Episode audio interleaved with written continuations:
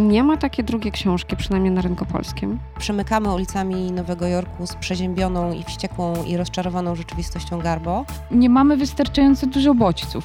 Ja uważam, że jest w tej książce kilka tekstów udanych. Bardzo pięknie jest to ujęte. Przeszłam od myśli o latarniku przez jądro ciemności do pustyni i w puszczy. Ktoś chce mieć 13 książek w jednym. I tak to wszystko za chwilę minie. Dzień dobry, e, ja się nazywam Kasia Januzik i witam Was wszystkich w Bełkocie Literackim, czyli podcaście z Radia Proza o literaturze obcojęzycznej, która w ostatnim czasie głównie ukazała się w Polsce. Dzisiaj Bełkot w składzie nowym, ze mną są Agata Sibilak, dzień dobry, cześć. I Jana Karpianka, dzień dobry, cześć. Tak, e, to dziś porozmawiamy o książce Judith Szalański, niemieckiej pisarki, która jest w ogóle z wykształcenia historyczką sztuki, co w książce na pewno dojdziemy do tego widać, i projektantką, e, a jej książka w przekładzie Kamila Idzikowskiego ukazała się w zeszłym roku w wydawnictwie H-Art.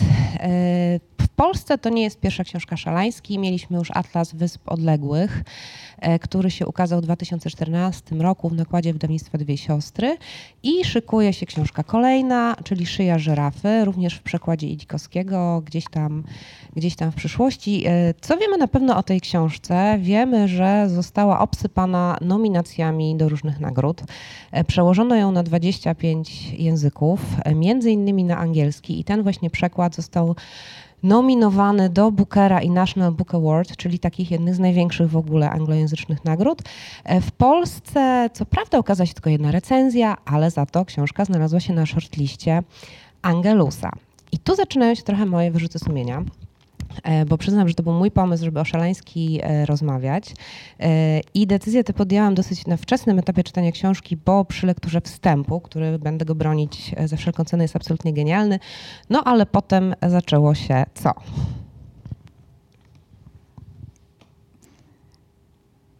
Ta cisza wiele mówi. Później, później zaczął się labirynt z przedziwnymi e, jakimiś figurami po drodze, mam wrażenie. E, które czasami straszyły, ale głównie chyba e, nudziły. No bo może powiedzmy najpierw, że jaki jest pomysł e, Szalański na, na tę książkę? Wydaje mi się, że jej pomysłem na tą książkę, ale też jakąś strategią ogólną związaną z jej y, twórczością, y, zarówno pisarską, jak, jak i projektorską. Przecież te książki też projektuje, przynajmniej ten atlas był zapro, zaprojektowany. Ta też jest zaprojektowana przez nią. To też, no to tym bardziej. Jest pewnego rodzaju katalogizowanie różnych rzeczy i ich skrupulatny opis jakbyśmy otworzyli e, jakieś pudełko ze skarbami, z takimi różnymi e, drobiazgami schowanymi na pamiątkę i w tym byśmy po prostu grzebali dla własnej przyjemności. Taka metafora mi się nasuwa w pierwszej kolejności. A jeżeli pytasz Kasiu od strony takiej formalnej, to jest to zbiór kilku opowiadań. E, wydaje mi się, że 12. Dokładnie 12 tekstów. Co więcej, e, każdy z nich ma dokładnie tę samą liczbę stron. Więc to jest jeszcze jakoś tak, rzeczywiście tak jak mówisz, po prostu nawet nie ile czasu chcę poświęcić na dany temat, bo uważam, że jest super interesujący, tylko każdemu poświęcam dokładnie tyle samo stron. A propos skrupulatności, to jest fantastyczne, że to zauważyłaś, bo ja nie. Czytałam wersji elektronicznej i to mi się kojarzy i rymuje z tym, że w Atlasie było 25 linijek na każdy opis. Ale to oczywiście dotyczy innej książki i możemy to pominąć, natomiast widzimy pewną tendencję w sposobie pracy autorki. W każdym razie te 12 opowiadań są związane z rzeczami, które w jakiś sposób ludzkość już utraciła, zapomniała być może o nich, o ile w ogóle wiedziała jest na początku każdego opowiadania e, krótki zbiór faktów, czego to dotyczy, do czego to opowiadanie nawiązuje, bo nie zawsze, e, nie zawsze samo opowiadanie wprost ilustruje ten fakt lub to zjawisko, które jest tak zwane stracone. Czasami I... są nawet dosyć daleko, powiedziałam. Oj tak, ale porozmawiajmy o tym za chwilę. No i oczywiście ta przedmowa, o której wspomniałeś, którą uważam za najlepszą część tej książki. I co ciekawe, oprócz jednej recenzji, o której tutaj już wspominałyśmy, jeszcze się ukazał jeden post w sieciach społecznościowych na ten temat, na temat tej książki i też autor tego postu zauważył, że przedmowa spodobała mu się najbardziej. Ale ja będę jeszcze tej książki troszeczkę bronić, skoro tak o niej e, sądzicie. I oddaję głos w tej chwili. E, ja może przeczytam e, fragment wstępu, który trochę pokazuje pomysł autorki, bo zanim przejdziemy do analizy tych 12 tekstów, esejów, opowiadań, wydaje mi się, że one też jak od strony gatunkowej są bardzo, bardzo różne. E, ta książka, podobnie jak wszystkie inne, powstała z pragnienia, żeby umożliwić czemuś przetrwanie, przywołać przeszłość do teraźniejszości, przypomnieć rzeczy zapomniane, dopuścić do głosu to, co zamilkło i opłakać straty. Pisanie nie przywraca niczego do życia, jednak pozwala wszystkiego doświadczyć.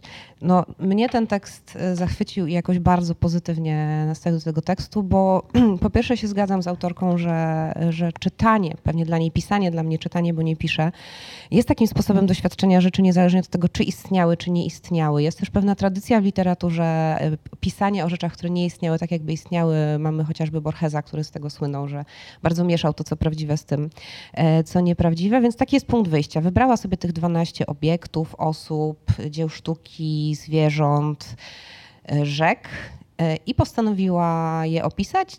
I wydaje mi się, że tu się zaczynają powoli schody, bo postanowiła każdą z nich opisać w taki sposób, powiedziałam, totalnie od czapy wręcz nawet. No właśnie nie nazwałabym chyba tego opisem, tylko wariacją na temat czegoś, y, tego faktu historycznego, o którym Jano wspomniałaś tego, od czego wychodzi, czyli jakiegoś konkretu, a później robi totalną dekonstrukcję, dekompozycję, jakąś mm, próbuje to zredefiniować może y, na, na własnych zasadach, albo dać jeszcze w ogóle inne życie temu czemuś, o czym napisała na początku. Czyli z jednej strony oddaje sprawiedliwość, można powiedzieć, historii, temu, co się na pewno wydarzyło, a z drugiej strony nadaje drugie życie w tej swojej wariacji, którą tworzy.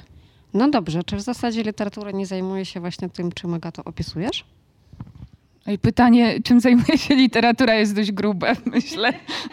Czy chcemy na nie teraz odpowiadać? E, tak, być może literatura tworzy fikcje, które mogą być zupełnie od, e, odcięte od rzeczywistości albo mogą mieć punkt zakorzenienia w rzeczywistości. E, natomiast pytanie jest może takie, czy to, co robi Szaleński jest w jakikolwiek sposób satysfakcjonujące. Dla, dla niej na pewno. dla niej na pewno, dla krytyków w jakiś sposób tak, no bo jednak, e, słuchajcie, no wymieniłam trzy nagrody. E, w Polsce nie ma drugiej takiej nagrody jak Angelus, która wyróżnia powieści środkowoeuropejskie. Ja trochę nie do końca wiem, e, co spis paru strat na tej liście e, robi. Fajnie byłoby kiedyś spytać jurorów przy okazji.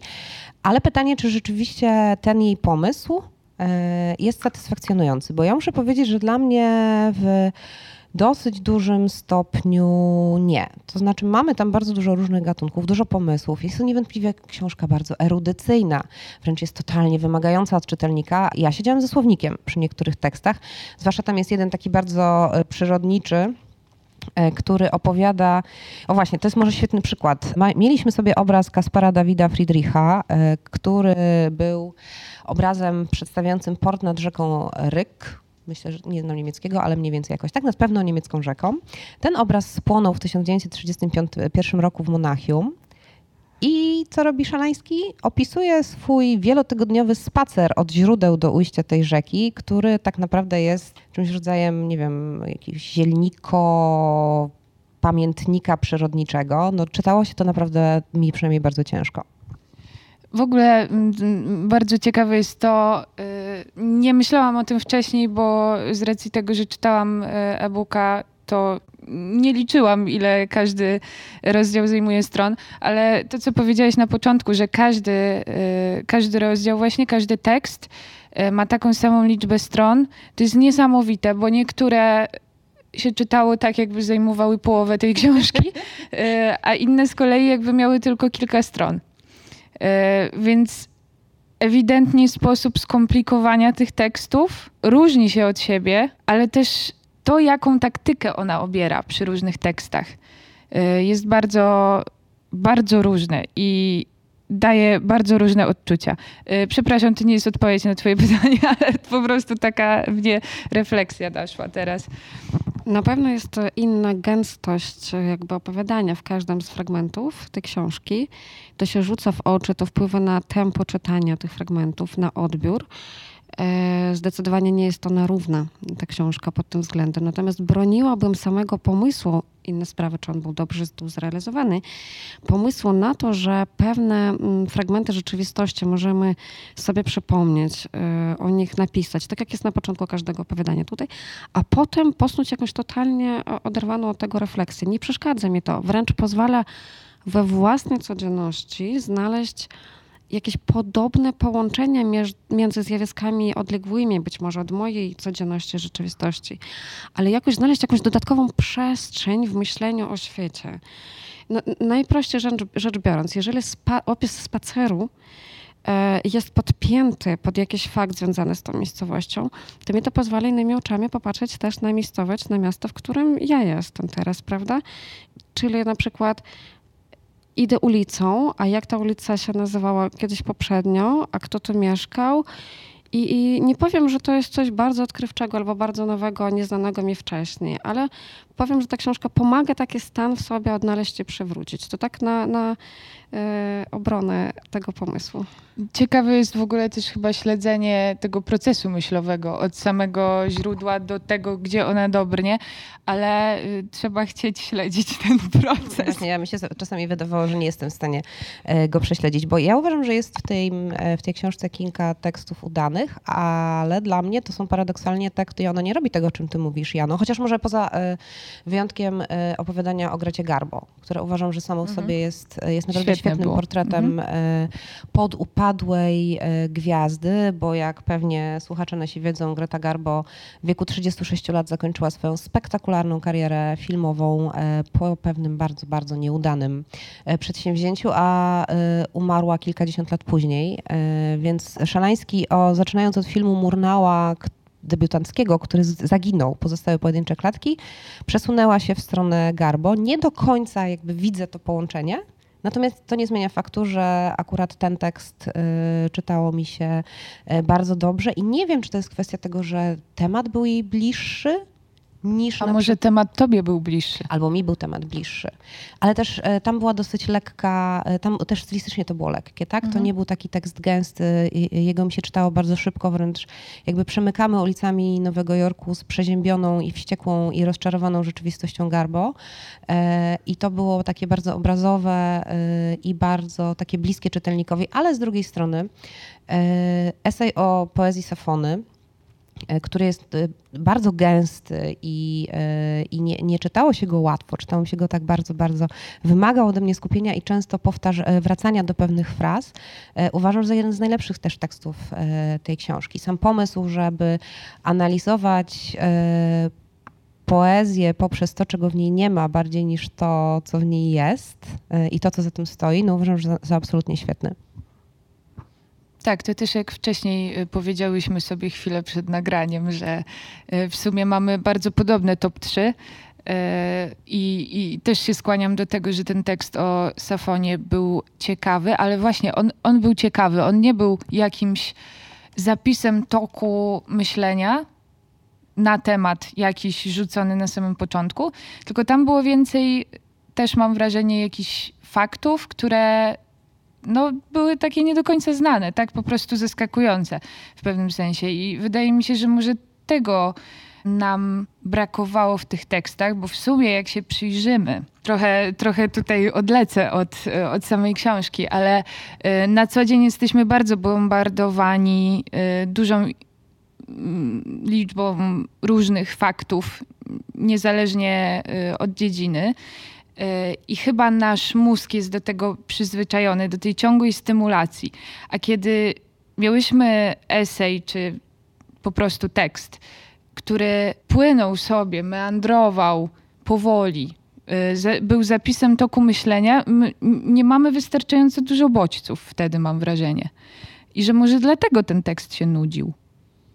No nie wiem, dla mnie one raczej były przebodźcowane, szczerze mówiąc, w większości te teksty. E, dla mnie na przykład esej o Safonie był właśnie przez to, czy, czy o Garbo, e, przez to, że był czystszy e, i miał pewną jakąś taką linię, za którą mogłam podążyć, było mi łatwiej niż w przypadku na przykład spaceru po lesie, gdzie co chwilę musiałam sprawdzać nazwy roślin. Ale pewnie coś takiego jest. że w ogóle podziwiam taką zawziętość, bo ja w pewnym momencie machnęłam na to ręką po prostu, bo stwierdziłam, że y, szczeznę, jak jeszcze będę musiała sprawdzić pięć słów. Jeśli wy sprawdzałyście słowa w słowniku, to co mogę powiedzieć o sobie? Na przykład opowiadanie o Tygrysie Kaspijskim było dla mnie też mocne, ale już nie ze względu na jego gęstość, gęstość która tam jest, e, tylko ze względu na emocjonalne wypełnienie. Bardzo, dużo, bardzo długo mnie trzyma trzymają jakieś powidoki po tym wszystkim, te obrazy, które zostają w świadomości. Więc gdybym miała też e, wyznaczyć jakiś fragment, który e, zostaje w pamięci, to ja bym skupiłam się między innymi na tym. Mnie Tygrys nie przekonał zupełnie. Może dlatego, że to było zaraz na wstępie, po, po tym właśnie bardzo intelektualnym przedstawieniu jej tezy i jej pomysłu i tego, co, jej, co ją interesuje. Potem była oczywiście historia Tygrysa Kaspijskiego, czyli podgatunku, który wymarł w latach 50., ale pomysł szalański był taki, żeby wrócić do starożytnego Rzymu i o ile dobrze pamiętam z perspektywy zwierzęcia trochę tygrysicy pokazać walkę podczas igrzysk. I dla mnie ten przeskok emocjonalny z tego takiego intelektualnego wstępu w ten taki romantyczny, rozedrgany, pełen emocji e, sposób opowiadania o tygrysie, no był nie do przejścia. Może gdyby to opowiadanie było dalej, to już bym była przyzwyczajona do tego, że, e, że w każdym tekście coś się zmienia, ale tu było to dla mnie trudne. Się to strasznie naiwne w ogóle, akurat ten tekst. Ja dopiero teraz sobie przypomniałam, o czym on był, szczerze mówiąc, ale tak, było w nim coś takiego y, zaskakującego w niekomfortowy sposób po, po tym y, po samym wstępie, początku. Dlatego trzyma tak długo. Może dlatego. A jakie są inne twoje no, e, stop Mnie 3? nie trzymał, jak widać, bo zapomniałam o czym był, ale, ale pewnie też... z pierwszych, nie? A potem było mhm. jeszcze bardzo dużo. Pewnie to też zależy no, od jakichś e, osobistych preferencji czytelniczych i tego, na co zwracasz uwagę, e, a na co nie. Wydaje mi się, że ja szybko wyrzuciłam to z pamięci przez wzgląd na e, krzywdę zwierząt. Ja wyrzucam takie rzeczy z głowy, a, a tam było tego dużo. No właśnie, a propos pamięci, o której tak dużo jest w tej przedmowie, którą chyba wszystkie wyróżniamy jako bardzo ważną część tej książki. Pisze Szalanckie w taki sposób w tym, mm, w tym wstępie. Stosujemy najrozmaitsze strategie, aby utrwalić przeszłość i powstrzymać niepamięć. Bardzo pięknie jest to ujęte. Ta myśl na różne sposoby w tej przedmowie jest rozwinięta, ale moim zdaniem nie udało się jej właśnie utrzymać niepamięć. Czyli e, przeskoki do teraźniejszości albo e, zbyt odległe refleksje nie spełniły tej, e, tego celu, nie, nie doszły do tego celu, prawda? Nie wiem, czy się zgadzacie. Ona generalnie z jednej strony pisze to, co ty mówisz, a z drugiej strony mówi, że zapominanie y, jest też niezbędnym elementem tego, y, żeby rzeczywistość tworzyć. I wydaje mi się, że spis paru strat dla mnie przynajmniej jest trochę bardziej strategią na tworzenie nowego na podstawie tych fragmentów, bo ją interesuje nie to, co jest. Zresztą ona o tym pisze, tak? Nawet e, pisze o tym, że zmarli się dla nas stają ciekawsi w momencie, kiedy ich nie ma. To, co stracone jest ciekawsze, ponieważ pobudza nas e, do czegoś nowego. Więc ja nie mam też w ogóle poczucia, że ona dzięki niej my zapamiętamy jakieś fragmenty, czy skrawki, czy odkryjemy coś, e, czego nie wiedzieliśmy, no bo choćby już Safona, jest tyle jej wierszy zachowanych, ile, jej, ile ich jest, więcej ich nie ma, a to, co ona z tym, autorka e, w książce z tym robi, to tak naprawdę, czyli jak tworzy coś zupełnie nowego na podstawie tych odcisków, które zniknęły, e, odcisków tego, co zniknęło, to mi się wydaje dużo, e, dużo ciekawsze. Tylko, że moim zdaniem jej się czasami udaje, a czasami jej się po prostu nie udaje. No jeden z takich najbardziej chyba hardkorowych bo, bo, tu jest bardzo dużo fikcji jednak, tak, to wracając do, do początku naszej rozmowy. Natomiast y, ostatni tekst, ja nie pamiętam już jakichś takich super szczegółów, ale chodziło mniej więcej o to, że był sobie niemiecki bodajże teolog, który odkrył, e, który zajmował się kraterami na Księżycu. Natomiast po wojnie nazwano jeden z kraterów na cześć innego człowieka o tym samym nazwisku, który miał inne inicjały. Natomiast potem to, ponieważ nie udało się udowodnić istnienia tego botanika, e, to zmieniono na, z powrotem nazwę krateru na tego właśnie kleryka.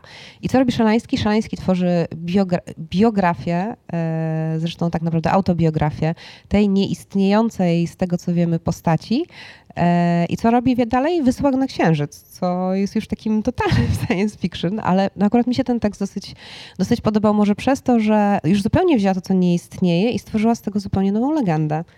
W jednym z wywiadów ona mówiła, że nie interesuje ją to, czy te fakty, które odnalazła, są prawdziwe, czy nie. Interesują to, co dalej będzie z tymi historiami, z tymi skrawkami rzeczywistości. Czy czytelnik coś w nich odnajdzie dla siebie, albo mm, wydaje mi się, że dosyć dosłownie cytuję, albo najciekawsze jest to, czego nie, nie udało się tam odnaleźć to właśnie jakoś ilustruje to, co mówisz. Tak, tylko skoro ona nie chce, właśnie, bo to jest pytanie, mm, dobrze, to jest bolesne pytanie, po co ona napisała tę książkę, tak? Skoro to nie ma być e, w żaden sposób e, próba odzyskania tego, co zginęło, skoro nie możemy według słów autorki nawet ufać tym tekstem, które są e, kursywą napisane na początku każdego rozdziału, które teoretycznie przedstawiają nam fakty, ale tak się może tylko nam wydaje, bo może to też są jakieś jej. Zresztą ona tam pisze rzeczy, które być może były i tak dalej. Więc ani nie czerpiemy informacji historycznych, ani nie są to w większości przynajmniej żadne analizy wartości kulturowej tego, co z niej zginęło, tego, jaki to ma wpływ na naszą rzeczywistość. No to pytanie, po co tak naprawdę y, ta książka powstała i co czytelnik może sobie z niej wziąć? I do tego jeszcze to trzynaste opowiadanie, czyli ta przedmowa, którą jest e, znakomitym esejem o pamięci i niepamięci, ale które w takim razie totalnie rozchodzi się, rozjeżdża się z tym, co dalej jest w książce, prawda? Tak jakby to był osobny tekst, najlepiej pod inną układką. Niby z jednej strony on nawiązuje do tej idei, która jest jeszcze, bo przed przedmową jest jeszcze wstęp, który też mnie zachwycił, bo ona tam robi dwie listy. Listę rzeczy, które zaginęły w czasie, kiedy pisała tę książkę, a podobno pisałem bardzo długo, i listę rzeczy, które się odnalazły. Więc tak, on e, w takim razie ten wstęp i ta przedmowa to jest być może nawet pewnego rodzaju zmyła. Tutaj pojawia się takie zdanie, już nie pamiętam dokładnie w którym momencie, że y, żyć znaczy przeżywać strachy i straty przy okazji. Może ona w ten sposób jakoś przeżywa te straty, e, opisując je na swój własny sposób. Może to jest jakiś, jakaś jej droga do przeżywania tych odnalezionych rzeczy i tych straconych. To taki, taki rodzaj bardzo, terapii. No taki bardzo podstawowy konstrukt pisania jako terapii, ale może to, może to tak działa. Ja, ja nie wiem, tylko y, się domyślamy, dlaczego ona napisała tę książkę. Może trzeba byłoby Y, ją zapytać. Nie wiem, pewnie dlatego, że mogła, ale. Jeśli to jest rodzaj terapii, to bardzo, bardzo specyficzny, bardzo analityczny, bardzo działający przez głowę, bo przecież no, nie ma tam nic takiego, co by było związane, jak oczywiście, jak ja myślę, z, z życiem samej autorki. Nie ma tam, no może oprócz kilku tych opisów właśnie na przykład ze spacerem związanych, co by ona mogła mm, przerabiać przez taki rodzaj terapii? Nie wiem, więc dla mnie to byłoby duże pytanie. Znaczy tam, ja się nie zgodzę tyle, że mi się wydaje, że, no dobra, teraz już nie wiemy na ile to jest fikcja, na ile to jest nawiązanie do jej biografii, ale dosyć sporo tekstów odnosi się do jej życia i dosyć sporo tekstów dzieje się na terenie byłych wschodnich Niemiec, gdzie ona się wychowała. Bo mamy na przykład taki tekst o, niech teraz sobie muszę przypomnieć, yy, o wsi, w której był pałac, który spłonął i gdzie ona mieszkała w tym miejscu jako mała dziewczynka i wypadła przez okno. Więc mamy prawie, że wydawać by się mogło teoretycznie, być może autobiograficzny esej. Mamy spacer, do którego wciąż e, wracamy, gdyż e, no, w lekturze przynajmniej był on bardzo długi. Mamy wycieczkę, wycieczkę w góry, gdzie ona próbowała opisać, pisać książkę o mitycznych stworzeniach, czyli znowu kolejna lista E, lista rzeczy. I mamy tu też nie wiadomo do końca na ile e, tekst, którego ja zupełnie chyba nie rozumiem, czyli tekst, e, który ma być o Pałacu Republiki, który był z azbestu i został zburzony, a tak naprawdę jest trochę takim obrazkiem z życia właśnie wschodnich Niemiec, gdzieś pewnie w 70., 80. latach, więc być może też w jakiś sposób nawiązuje do do jej życia, więc może teoretycznie, tylko że wiecie, to teraz to robimy tak, ten największy błąd wszystkich krytyków literackich, czyli co autor miał na myśli, ale w jakiś sposób ona też odkopuje swoje życie, jakieś mity ze swojego dzieciństwa, rzeczy, które zaginęły, których być może nie pamięta. To zwłaszcza w tym tekście o jej dzieciństwie się po, e, pojawia, gdzie ona pamięta otwarte okno, ale być może padało, nie mogło padać, być może była zima, nie mogło być środek lata. Więc gdzieś ta jej własna mitologia w tej książce się też mi się wydaje pojawia, aczkolwiek no nie jest jakby ani punktem wyjścia, ani wydaje się najważniejsza w tym wszystkim.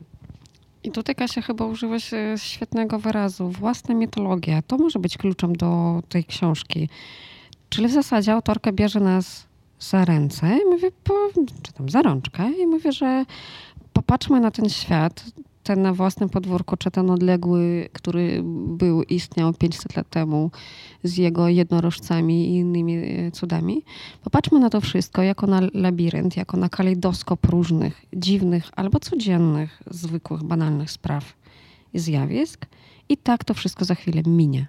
Co powiecie na taki pomysł, na klucz? No mi się podoba, bo jest pewna przypadkowość, a ona mi się wydaje jednak też obecna w tej książce. A dla mnie ładnie się to łączy z tym, że po przeczytaniu tych esejów, tekstów e, za chwilę zapominamy. Ja jestem bardzo ciekawa twoich, twoich, emocji towarzyszących lekturze. Musisz się tym e, podzielić. Ale mojego tygrysa zapamiętacie, prawda? Bo przecież z niepamięci tworzy tak, się tak, pamięć. Tak, tak. Ja przechodziłam przez różne stany. Czasem czułam się jak w szkole, jak mi rodzice kazali robić zadania z matmy, czego nie, nie lubiłam za bardzo. Pozdrawiamy rodziców przeszłam od myśli o latarniku przez jądro ciemności do pustyni w pustyni i w puszczy. Wszystko y, w szkolnym kontekście, jak widać, więc y, czułam ewidentnie jakiś przymus nie, żeby to Katarzyna wybrała. tak, tak. Ja naprawdę mam wyrzuty sumienia i pewnie im dalej no. E, czytałam, tym większe miałam wyrzuty sumienia, ale jednak ciekawi mnie, bo ja się z tym zgadzam, ja też miałam różne pauzy i zatrzymania w lekturze tej książki. W sumie czytałam ją półtora miesiąca e, z licznymi przerwami bardzo, ale próbowałam sobie właśnie odpowiedzieć na to pytanie, skąd w takim razie, czemu ta Szalański się tak przynajmniej recenzentom i jurorom różnych ważnych nagród e, podoba. Zanim odpowiemy na to albo nie odpowiemy na to ważne pytanie, to e, ja jeszcze chciałam zapytać, czy w ogóle myślicie, że czytanie od deski do deski działa na korzyść tej książki, czy na niekorzyść? To jest trudne pytanie. Mm. Moim zdaniem na niekorzyść jednak, Chyba, że ktoś chce mieć 13 e, książek w jednym.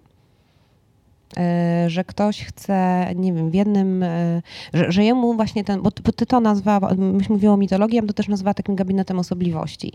To jest jak takie mikromuzeum, w którym znajdziemy wszystko. Więc jeżeli ktoś chce w jednej e, książce znaleźć wszystkie możliwe okresy historyczne, wszystkie możliwe, no dobra, nie wszystkie możliwe, bo kryminał się to mi pojawia, ale bardzo wiele różnych e, gatunków, bardzo wiele różnych ciekawostek i jeszcze trochę anegdot, którymi można potem zabłysnąć wśród e, znajomych, chociaż jeszcze można się nauczyć tych nowych słów, to może wtedy tak.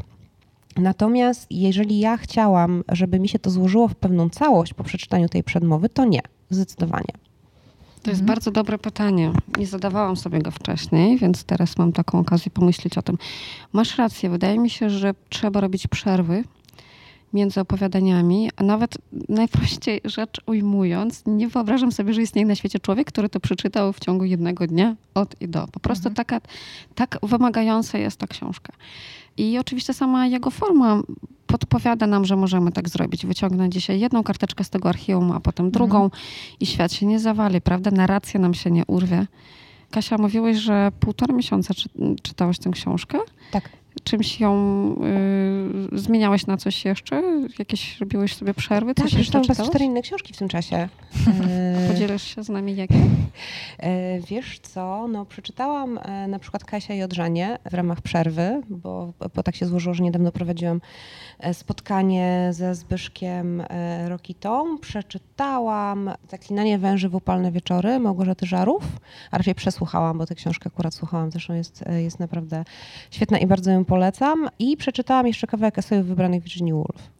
Trochę dlatego robiłam przerwy, że musiałam, trochę dlatego, że ja się zacięłam na którymś tekście i to zdaje się było... To zdaje się był Piranezji, ten tekst o Piranezji, bo to jest tekst, o którym jeszcze nie mówiłyśmy, ale to jest e, takie, mm, znowu autorka wczuwa się e, w postać wielkiego poszukiwacza ruin e, i, i grafika i, i to mnie jakoś, potem zrobiłam chyba dwa tygodnie, dwa tygodnie przerwy. Agata, ty co czytałeś w przerwach?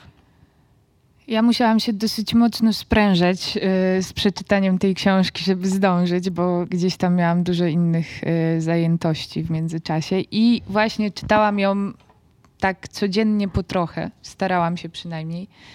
I było to trudne. Brakowało mi tego oddechu, tego właśnie, żeby móc odłożyć tę książkę na dłuższą chwilę, e, ale wiedziałam, że jak dzisiaj nie przeczytam tych 40 stron, to jutro 80 na pewno nie przeczytam.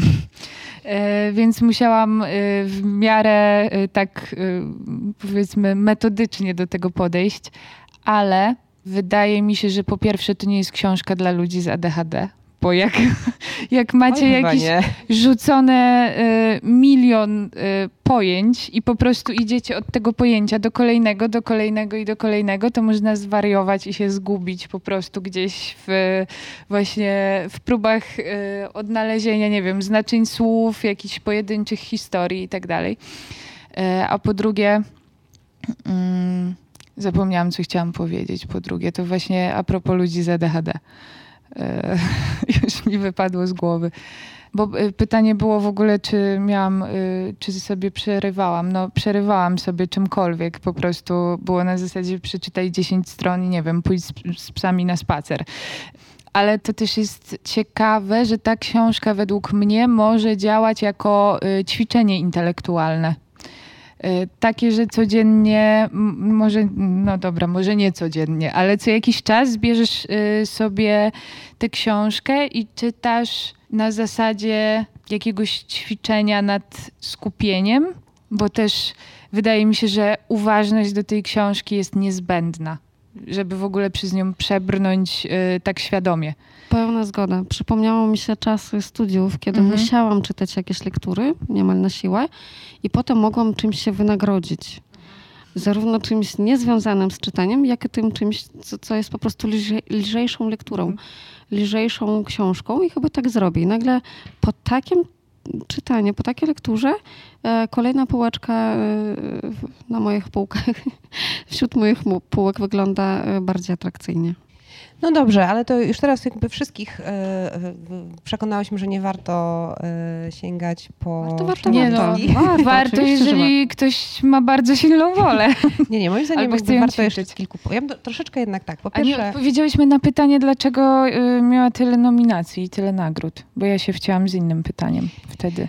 No bo ja nie wiem, czy my jesteśmy w stanie odpowiedzieć e, na to pytanie. Znaczy, ja mogę powiedzieć. E, to że... teorie, po, postawmy Dobra, swoje teorie. Teorie. Po pierwsze, sam pomysł jest absolutnie genialny. Zastanawianie się na tym, na ile nas tworzy nie to co mamy, co zachowujemy, o czym się uczymy, ale to, co gdzieś y, zniknęło, co, czego znamy strzępki, na ile tęsknota za tym, czego już nie, nie ma, albo to, co ona też pisze w którymś momencie o tym, że każdy nowy dyktator próbuje zdewastować przeszłość po to, żeby zbudować nową przyszłość.